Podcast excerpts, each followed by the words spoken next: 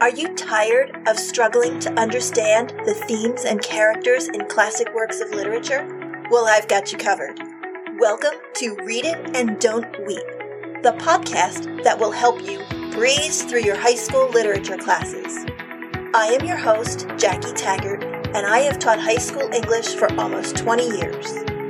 Join me each episode as I dive into the world of classic literature and break down the essential elements of each work. From Shakespeare to Steinbeck, I'll cover it all. My goal is to give you valuable insight and analysis on some of the most popular high school literary texts, as well as tips and tricks for acing your tests and essays. Let's start reading.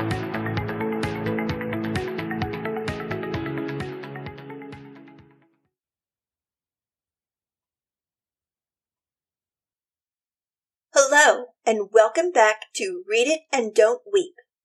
In this episode, we are going to the masked ball at the Capulets' house. If you were going to a masked ball, what would your mask look like? Mine would be blue and purple because those are my favorite colors. And it would have lots of sparkles because who doesn't love sparkles? If you have not yet read up to this point in the play, it would be a good idea to get caught up on your reading and listen to my other episodes before continuing. All right, so in Act 1, Scene 5, Romeo and Juliet are finally going to meet. But first, we have a little bit of comic relief. The purpose of comic relief is to provide some humor after a tense scene, and it did get a little stressful at the end of Scene 4. Mercutio was angry with Romeo, and Romeo was talking about fate destiny, and death. So the mood was a little heavy at the end of the last scene. In order to change the atmosphere for the audience, Shakespeare throws in a little bit of humor with the servants. They're in the kitchen, they're tossing things around, and the party's beginning. It's just a little something to break the tension and reset the mood for the party. As the party begins, Lord and Lady Capulet enter, and Lord Capulet is welcoming his guests, saying, Everybody, you know, ladies dance unless they are too shy, and then they lie about being shy, so they say their feet hurt. But don't do that. Dance and have fun. Enjoy yourselves. He continues to talk with a few of his cousins, and we are reminded that he is old. he says, Wow, remember when we were young and we used to come to these parties. We would see all those young chicks, and we'd be dancing with them, and we were the cool ones. Wasn't that like just a couple years ago? And his cousin replies, That's been about 30 years now. Wow, 30 years? We're really that old? Yep, we're that old. All right, moving on past the old dudes. Romeo enters and he's wearing a mask. And immediately, the first thing he sees is Juliet. And he's like, whoa, look at that girl. Who is she? Hold on. Who was I here to meet? What was that other girl's name? Yeah, no, not even going to think about her anymore. So all thoughts of Rosaline are gone as soon as he sees Juliet. He hasn't even met her yet, he just sees her and is like, whoa, I love her. I've got to have her. It is love at first sight for Romeo, and he falls head over heels for Juliet at first glance. So basically, Benvolio was right when he said, Come to the party at the Capulets' house. You're going to see a lot of beautiful women. I'm sure you're going to find one of them who's better than Rosaline. Oh no, I couldn't possibly. Wow! Look at that girl! That's the girl I'm going to marry. And off he goes. All that whining for nothing. Before we continue, let's look at Romeo's lines here. Oh, she doth teach the torches to burn bright. It seems she hangs upon the cheek of the night, as a rich jewel in an Ethiop's ear. Beauty too rich for use, for earth too dear. So show a snowy dove trooping with crows, as yonder lady o'er her fellows show. Shakespeare uses imagery to help the audience understand Romeo's thoughts. Imagery refers to figurative language that appeals to the senses sight, sound, touch, taste, and smell to make comparisons to things that may not be purely sensory. In this excerpt, Romeo is seeing Juliet for the first time and is using sight, words related to light and dark, to express Juliet's beauty. She is a bright torch against the dark night, a white or snowy dove surrounded by black crows. Since settings were minimal in Shakespeare's theater, he needed to use words to convey the images for the audience. As you read, continue to look for Shakespeare's use of imagery. At this point, the scene shifts and we see Tybalt. Remember, Tybalt is another cousin of the Capulets, and the one thing he hates more than anything else are the Montagues. Any Montagues for any reason. He recognizes Romeo even with his mask, and says, Wait a minute. That's a Montague. A Montague has come to the Capulet party? Nope, not gonna have it. I am going to beat him up and throw him out. At this point, his uncle, Lord Capulet, comes over and says, Hey Tybalt, how's it going? Are you having fun at the party? And Tybalt says, Uncle, that's a Montague, pointing towards Romeo. We need to get rid of the Montague because we hate Montagues.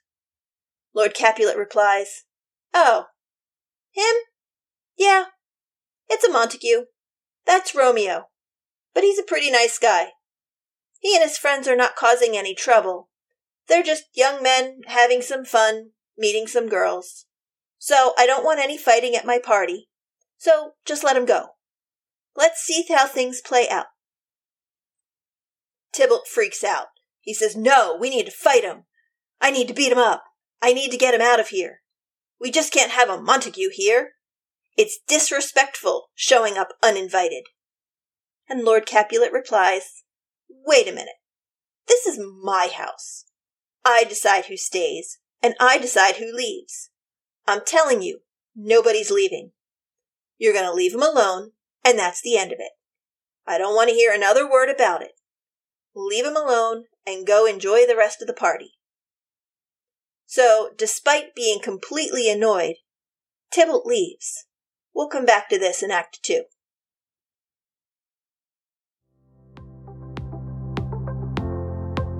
Hey teachers! Hunting for some top notch resources to go along with this podcast episode? You'll find them right in my store. A quick click on the link in the show notes gets you right there what awaits? A stash of guided notes, note taking aids, and assessments to use with your students. Go ahead, make the most of these resources today.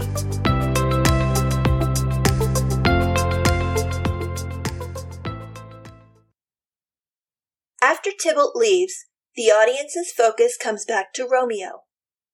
He approaches Juliet, and they talk. What is interesting about their conversation is it is a sonnet.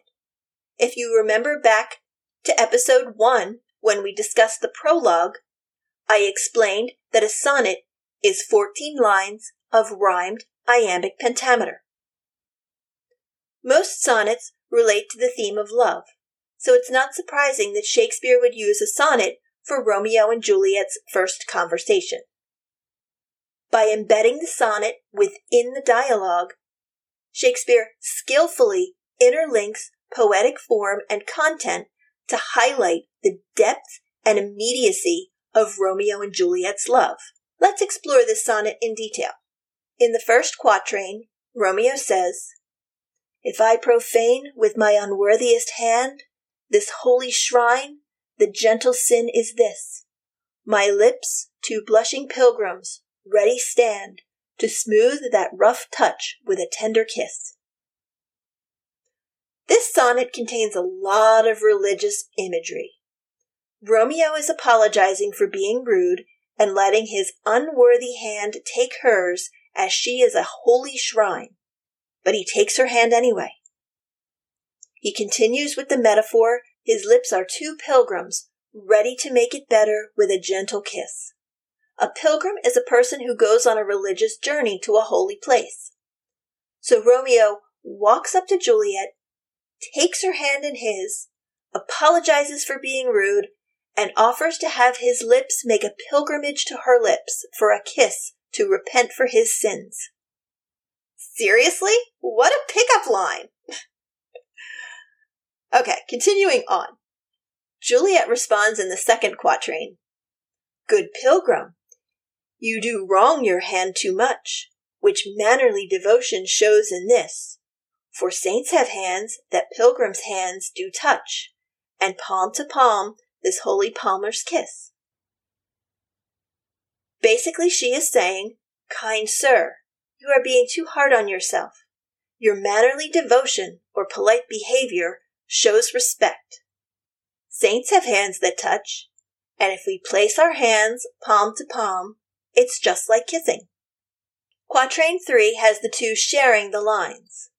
Romeo starts, Have not saints lips and holy palmers too?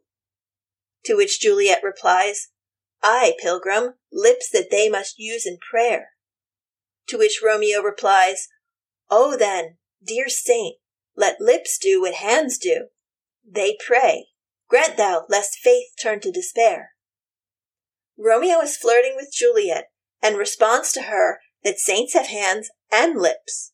To which Juliet replies, Yes, but their lips are for prayers, not kisses. But Romeo pushes on. If we can hold our palms together in prayer, why can't we do the same with our lips? Please say yes, or my hopes will turn to sadness. The two share the concluding couplet with Juliet saying, Saints do not move, though grant for prayer's sake.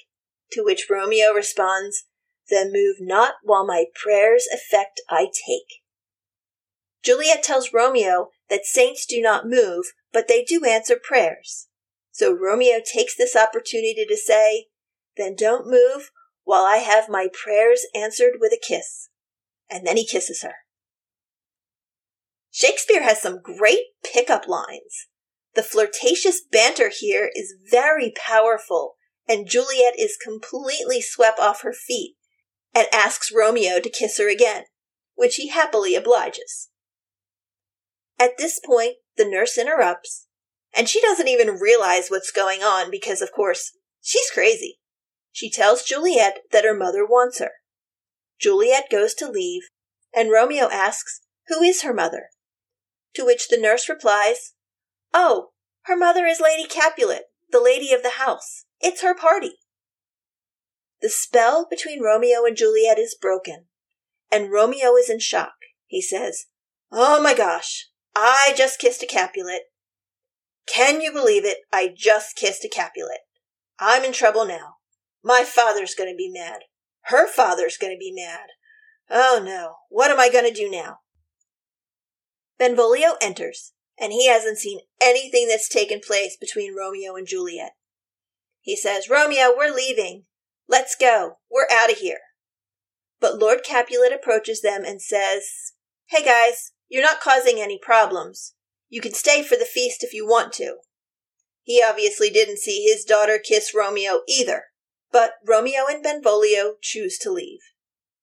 After they depart, Juliet asks the nurse, Who is that guy walking out the door? It takes the nurse a couple of times to identify the correct gentleman Juliet is referring to, but the nurse finally says, Oh, that's Romeo. He's a Montague. Juliet says to herself, Great. The man that I fell in love with is the son of the man my family hates. I'm in trouble now. So both Romeo and Juliet realize after the corny pickup lines and the two quick kisses one is a Montague, one is a Capulet, and they're in trouble because they're not meant to even associate with each other, let alone fall in love.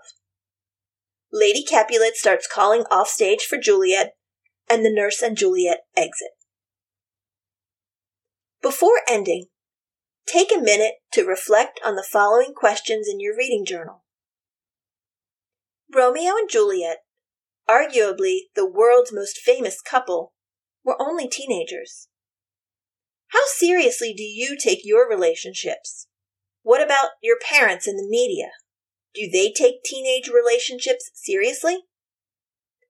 Overall, do you feel young love is treated with seriousness or simply as a passing phase? And that's the end of Act 1. The audience has met all of the important characters but one, and we have experienced the complication. Romeo and Juliet have fallen in love, but their families will never permit them to be together. In Act 2, the rising action will begin.